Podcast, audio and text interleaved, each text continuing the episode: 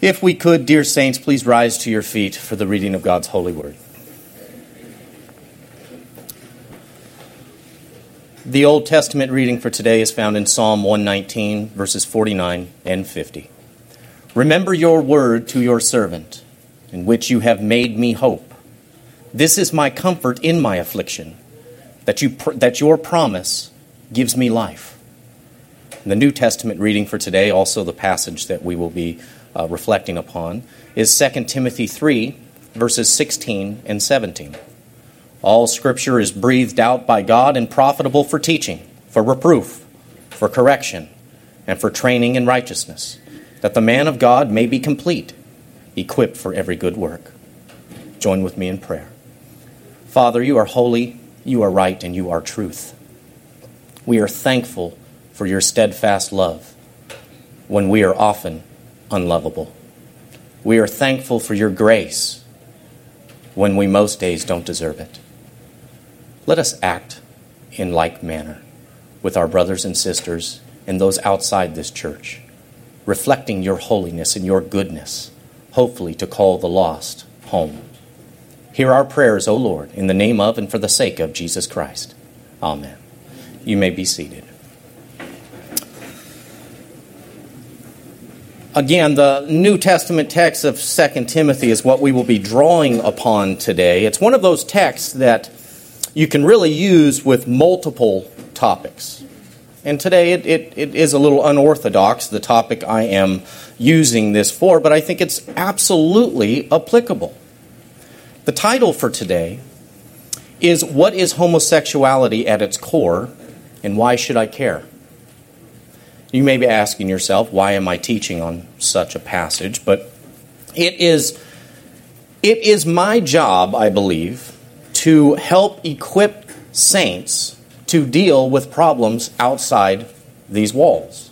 And so I have taken on the task over the next 12 months of picking that mantle up and taking about six different things that are going on out in the world, one of which is homosexuality, and beginning to equip the saints with what it is we're exactly working with here, what it is that we're up against.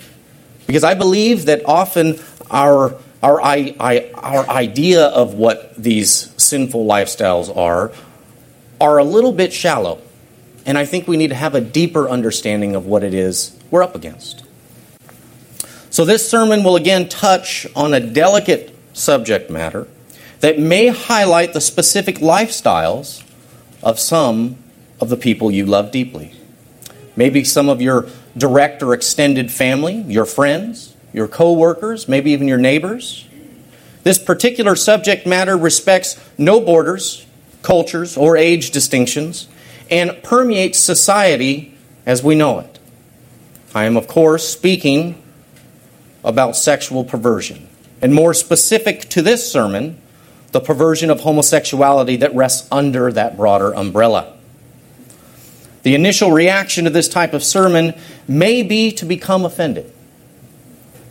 I ask that you refrain from such a choice and listen carefully to what God speaks to you today, and know that I love you, and know that I love the lost souls that are trapped in a lifestyle that offends God and I pray for them often. And that this sermon is not an attack on them, but rather it is the Word of God making straight the world desperately desires to be crooked. And it is most certainly a call to God's people to be informed on the true nature of this particular sin and how to approach the homosexual community with a second Timothy mindset. My hope is to spur you on to deliver the gospel to this community, not to withhold it from them. For how else will they be freed if the good news of a better community is not preached to them? On June 22nd, 26th, excuse me, 2015, the Supreme Court ruled that gay marriage was to be legalized and enforced in all 50 states. This was not simply a blow to religious freedom in this country, as some would say, but rather it was something much, much bigger. It was yet again another assault on God and His created order. And we must see it as nothing less than that. We live in a society, a society today that is becoming more and more vile, and where the evil one seems to be everywhere. The attacks on conscience seem endless, and the onslaught appears to be coming from all sides. The war for the souls of the lost often seems hopeless and unwinnable.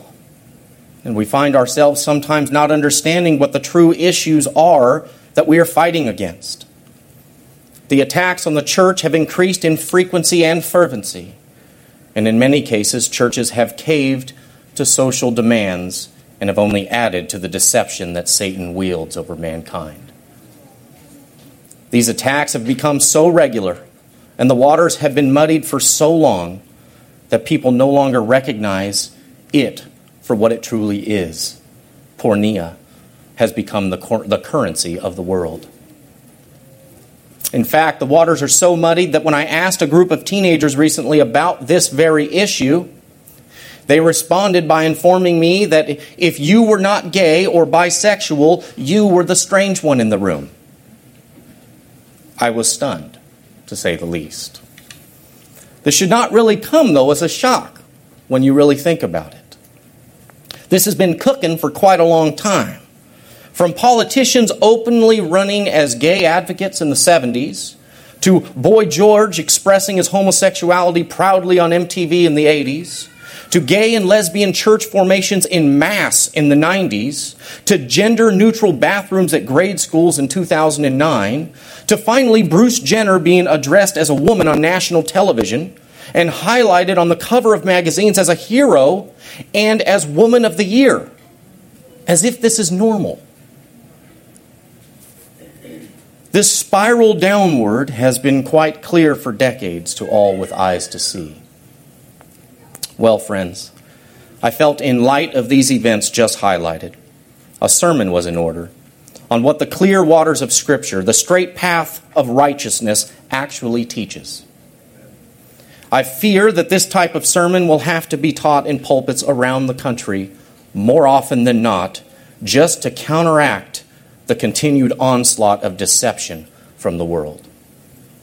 I will begin today with a simple but certain statement.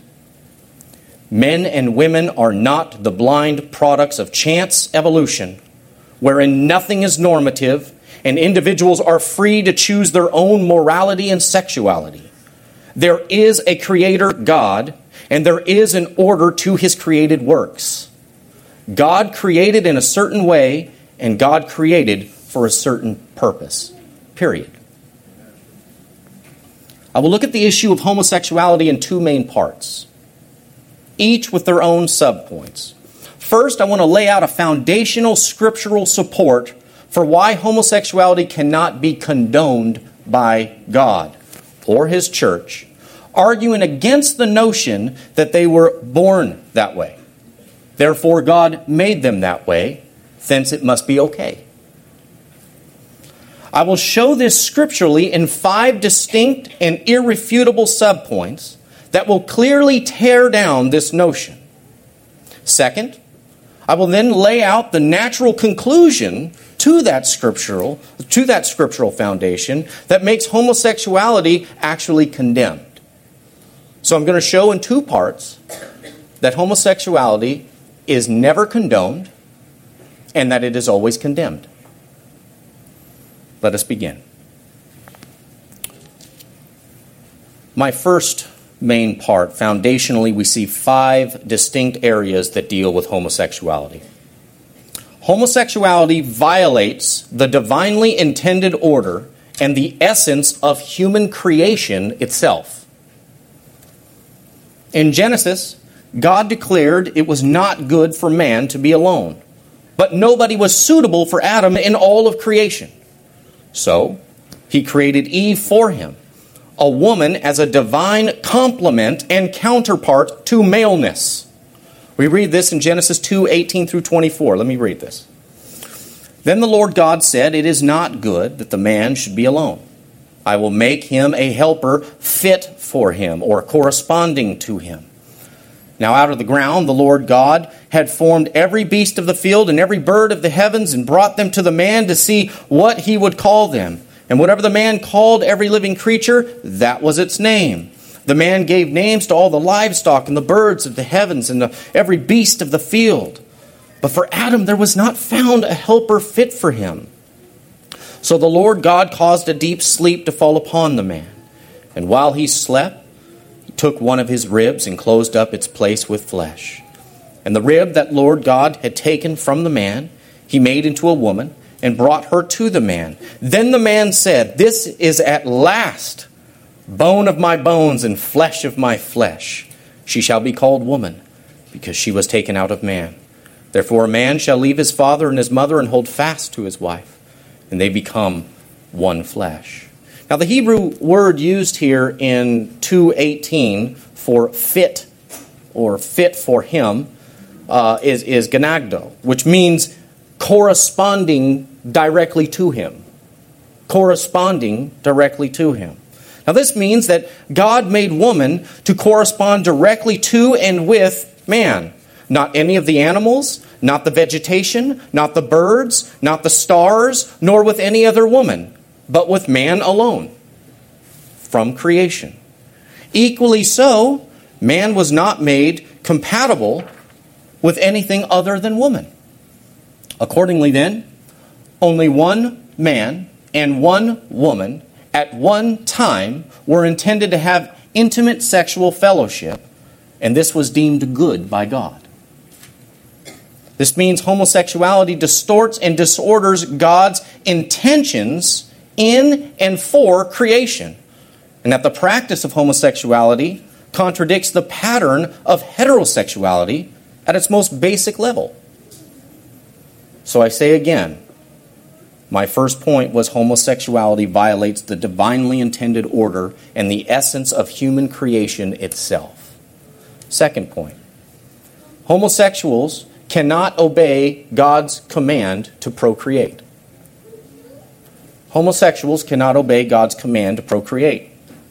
In Genesis 1:28, God commanded Adam and Eve and their descendants to be fruitful and multiply and fill the earth. Now, I want you to think beyond Adam and Eve here for a moment. If God commanded them to fill the earth, it wasn't a suggestion, He commanded them to fill the earth, this would mean that they would be having children. And at some point, there would have to be many males and many females running all over the planet. If heterosexuality and homosexuality were both equal and viable options for mankind, as some have suggested, ordained by God to be good in the garden, then God would not have commanded mankind to procreate.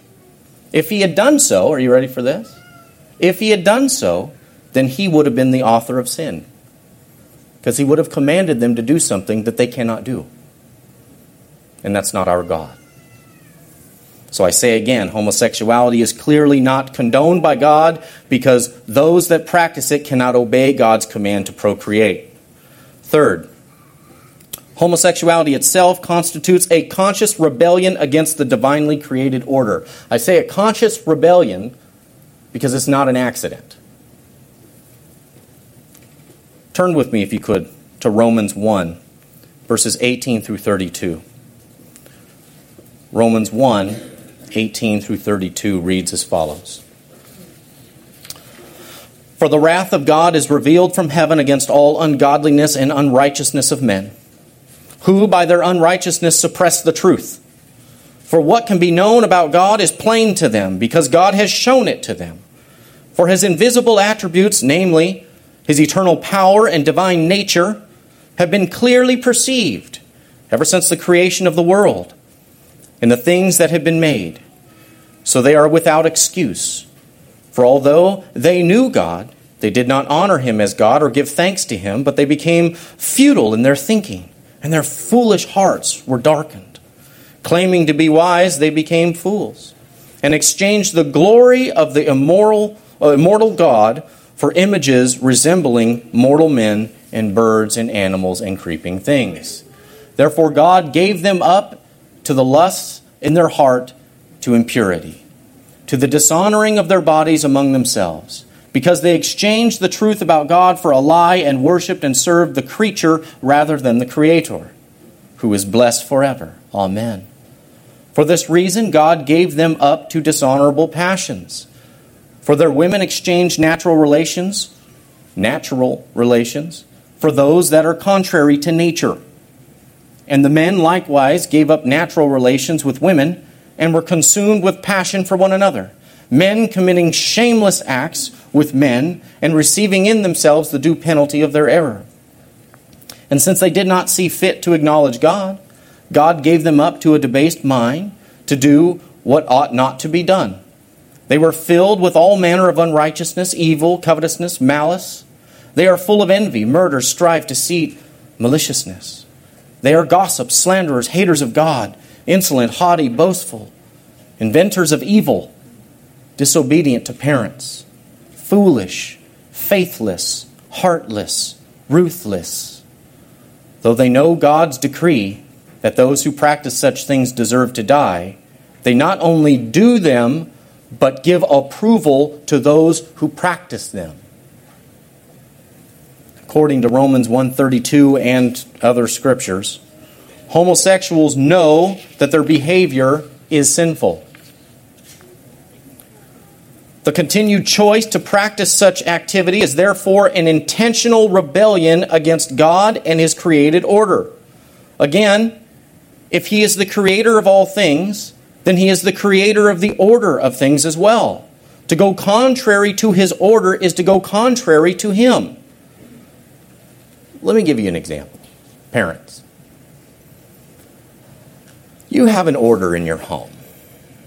You have a way that your home is run. There's rules, there's all sorts of things going on, right? And one day your 11 year old decides to just make up his own rules and do his own thing. And you come home and you are looking at him stunned, saying, What? Or this happened, by the way, but uh, you're looking and you're stunned, saying, What, what, has, what has just taken place here? I, I don't understand this. You might want to just get upset that he broke the rules, but look at what's actually going on. When your child does that, he's in direct rebellion to you. He dethrones you and places himself on the throne.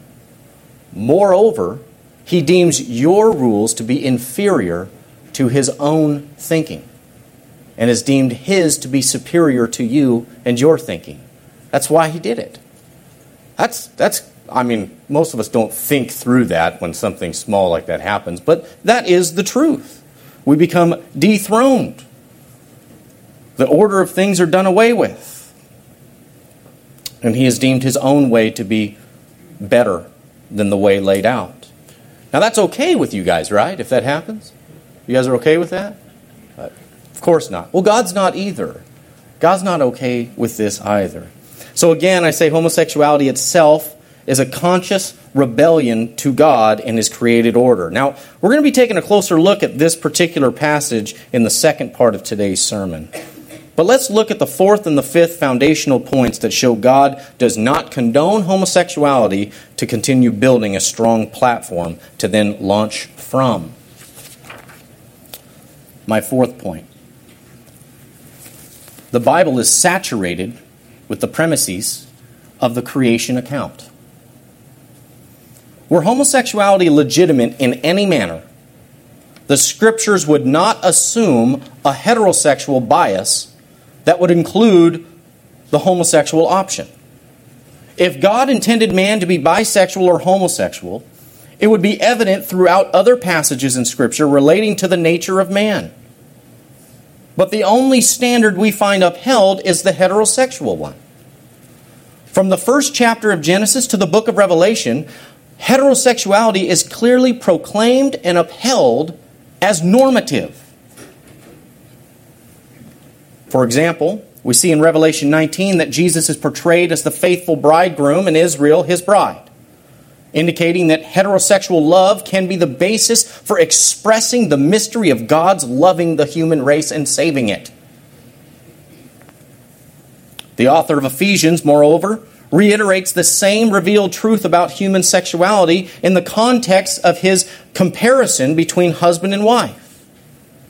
He proclaims that the husband is compared with Christ and the wife with the church. When the author wishes to express the love Christ has for the church, he turns to the heterosexual love of a husband and wife, giving no other model by which we could derive such a comfort or truth. That's chapter 5 of Ephesians, if you're taking notes. In other words, all of Scripture is impregnated with the premises concerning the properness of heterosexuality. By comparison, homosexuality is conspicuously absent except when it's being condoned or condemned. Clearly, the Bible only shows a model of, of, heterosexuality as being right, proper, true, and orderly. All other models, bestiality, homosexuality, bisexuality, or any other ality, are all opposite of this good order, then. So truly, the Bible really is saturated from cover to cover with this premises of creation account. Now, my fifth point here is this homosexuality distorts the very image of God. Homosexuality distorts the very image of God. Genesis 1:27 clearly teaches that the image of God comprises both male and female. A complement which is eternal and will exist forever. To affirm homosexuality as biblical and normal is to distort the image of God and by implication to insult the nature and being of God Himself. Oh, ouch. In understanding the divine purpose in creation and the fact that the creation reflects God's own being, we are better able to understand the reason for the biblical condemnation of modern homosexuality homosexuality of all time, really, and why they are so severe. To be in the image of God, in its most simple aspect, means to be his echo. Is the homosexual lifestyle an echo of the Godhead? Is homosexuality an echo of God's creative order shown in the garden that he then deemed good? No, of course not. So I remind us again Homosexuality clearly distorts the image of God. So, to summarize our foundational platform that shows God does not condone homosexuality, that's not part of his created order, the five areas that we highlighted were homosexuality violates the divinely intended order and the essence of creation itself. Homosexuals cannot obey God's command to procreate. Homosexual, homosexuality itself constitutes a conscious rebellion against the divinely created order, homosexuality distorts the very image of God.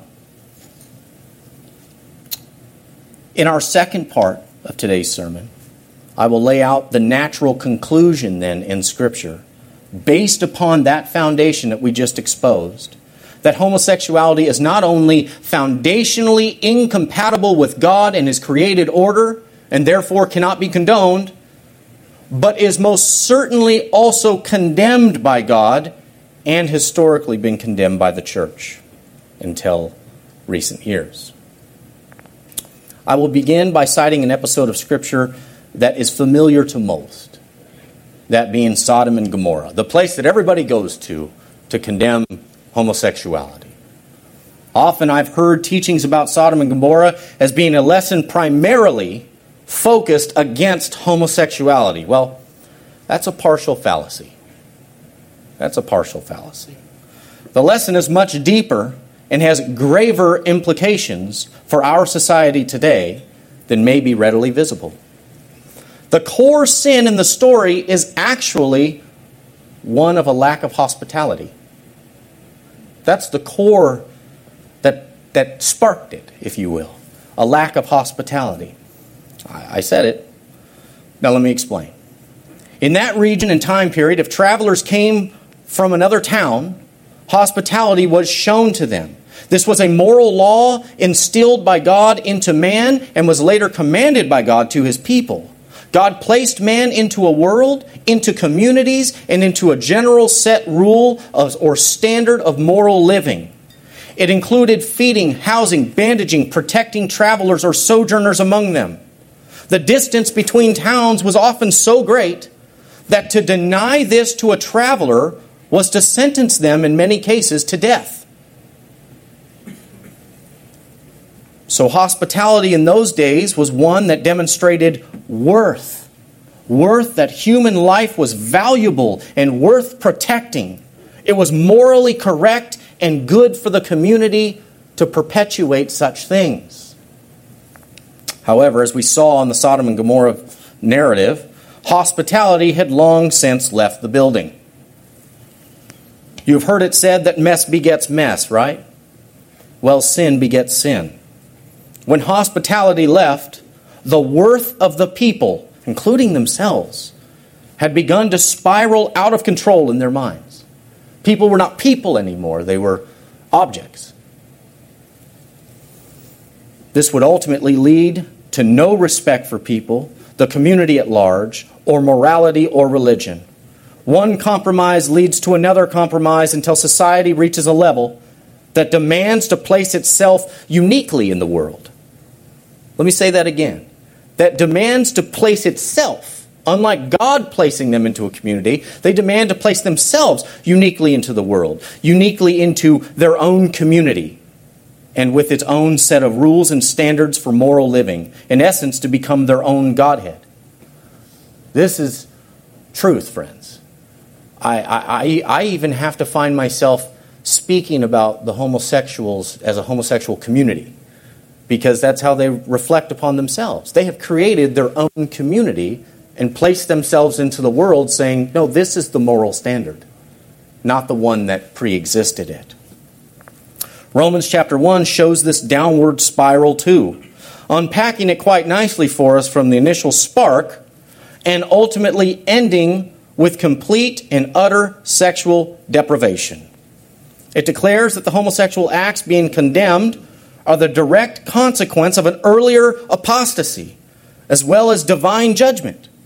Paul teaches a logical trend downward. Having briefly touched on it earlier, let's take a look at Romans 1 18 through 32 now.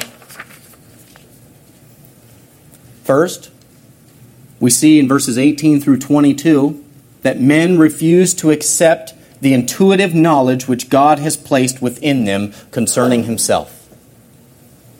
Second, this results in rebellion against God manifested in idolatry. That was verse 23. Idolatry is just putting anything before God. Here they use uh, statues and things. God then begins a process of initial judgment or giving over to sin in verses 24 and 25.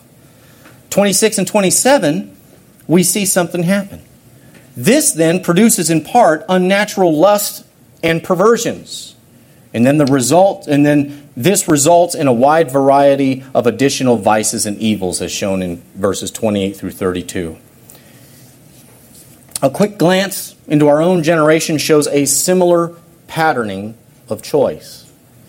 As recently as 1961, every state in the nation allowed, uh, outlawed homosexual activity. By 1980, 21 states had decriminalized such actions. By 1994, 27 states had done so.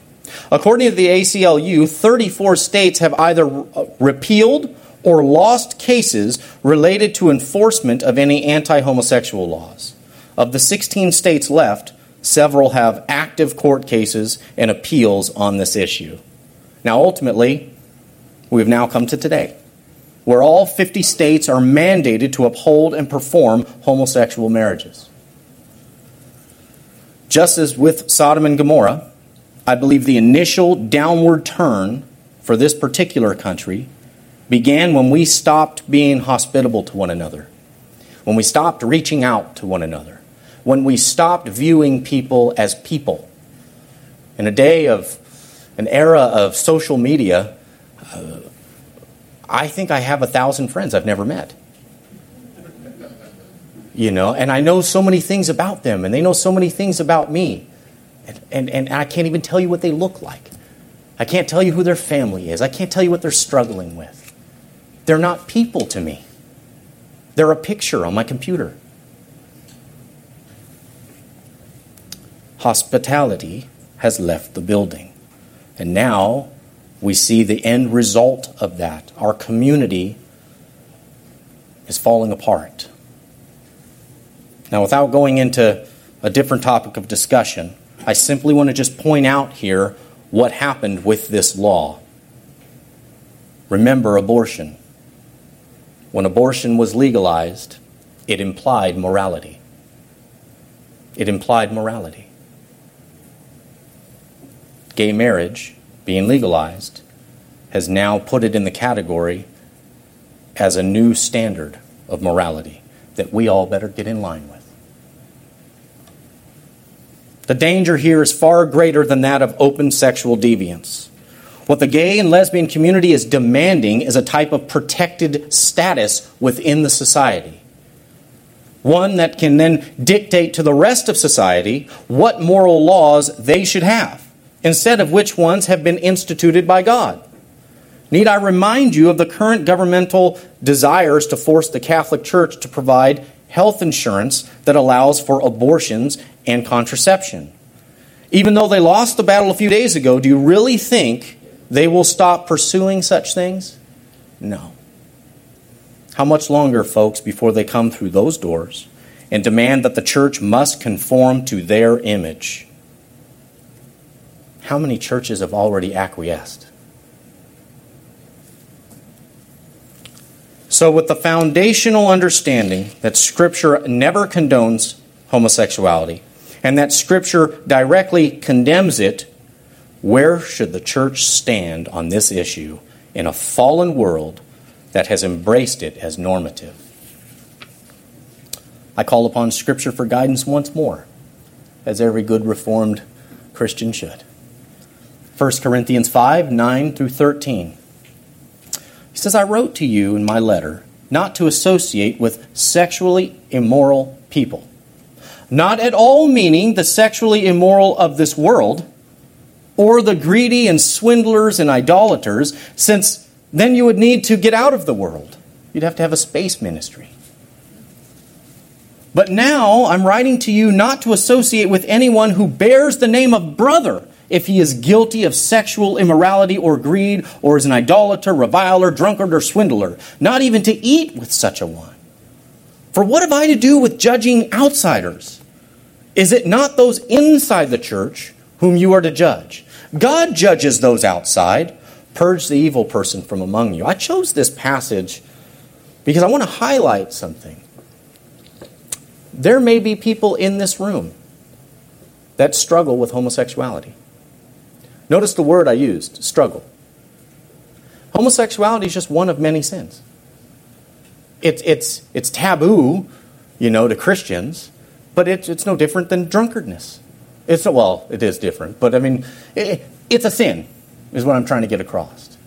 And what I like what is said here in Corinthians is he says, make a distinction. When you're dealing with homosexuality, make a distinction as your first step. Who am I dealing with? Is this a brother or is this the world?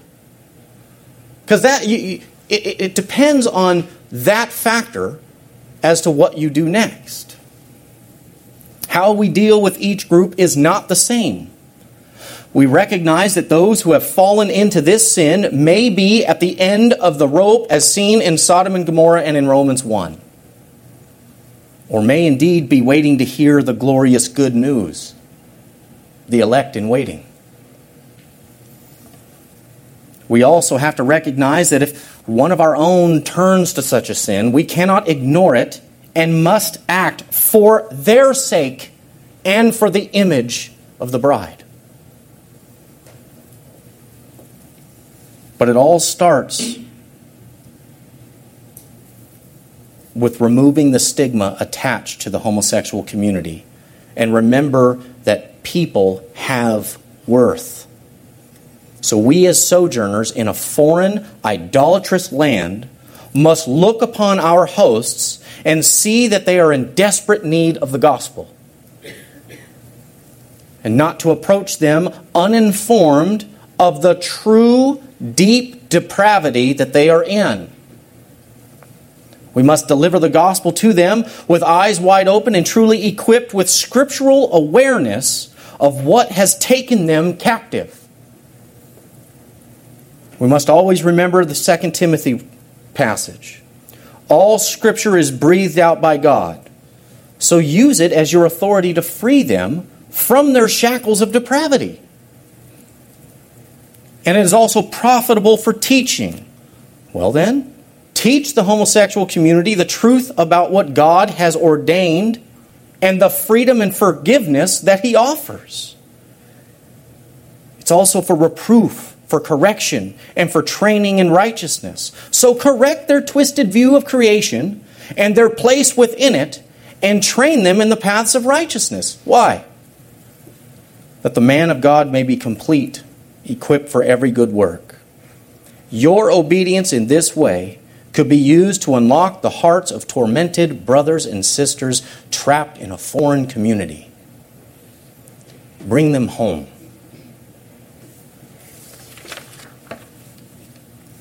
In the end, though, we do need to realize it's not that homosexuality is keeping many of them from salvation, which is where most of us would initially go to.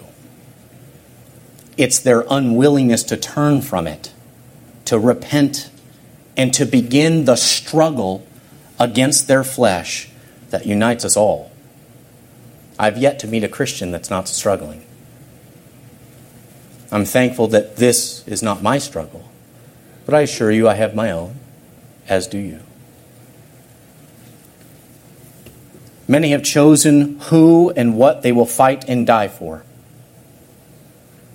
Many in the homosexual community have chosen to die for themselves. However, we as Christians must evangelize them, never assuming that God has completely turned them over just yet recognizing that hospitality had left the building and this sexual depravity is the last step before they go off the cliff. That's who we're dealing with.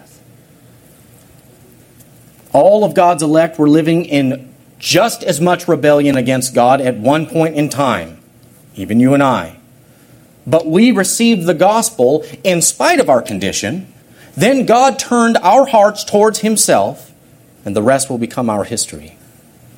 I would encourage you to stand firm upon what Scripture teaches on this subject and go over your notes from today and become familiar with the foundation for our stance.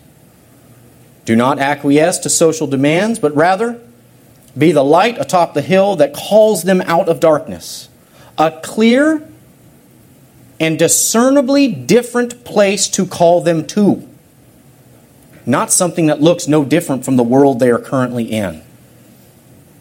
Boldly proclaim the truth that nowhere in Scripture is the act condoned, and also that it is quite definitely condemned. But also remember to love the lost with the same compassion that Christ loved you willing to die for them for the sake of the gospel. Desperately seeing their plight for what it is, their last stand in many cases before being turned over. For while you were sinners, Christ died for you.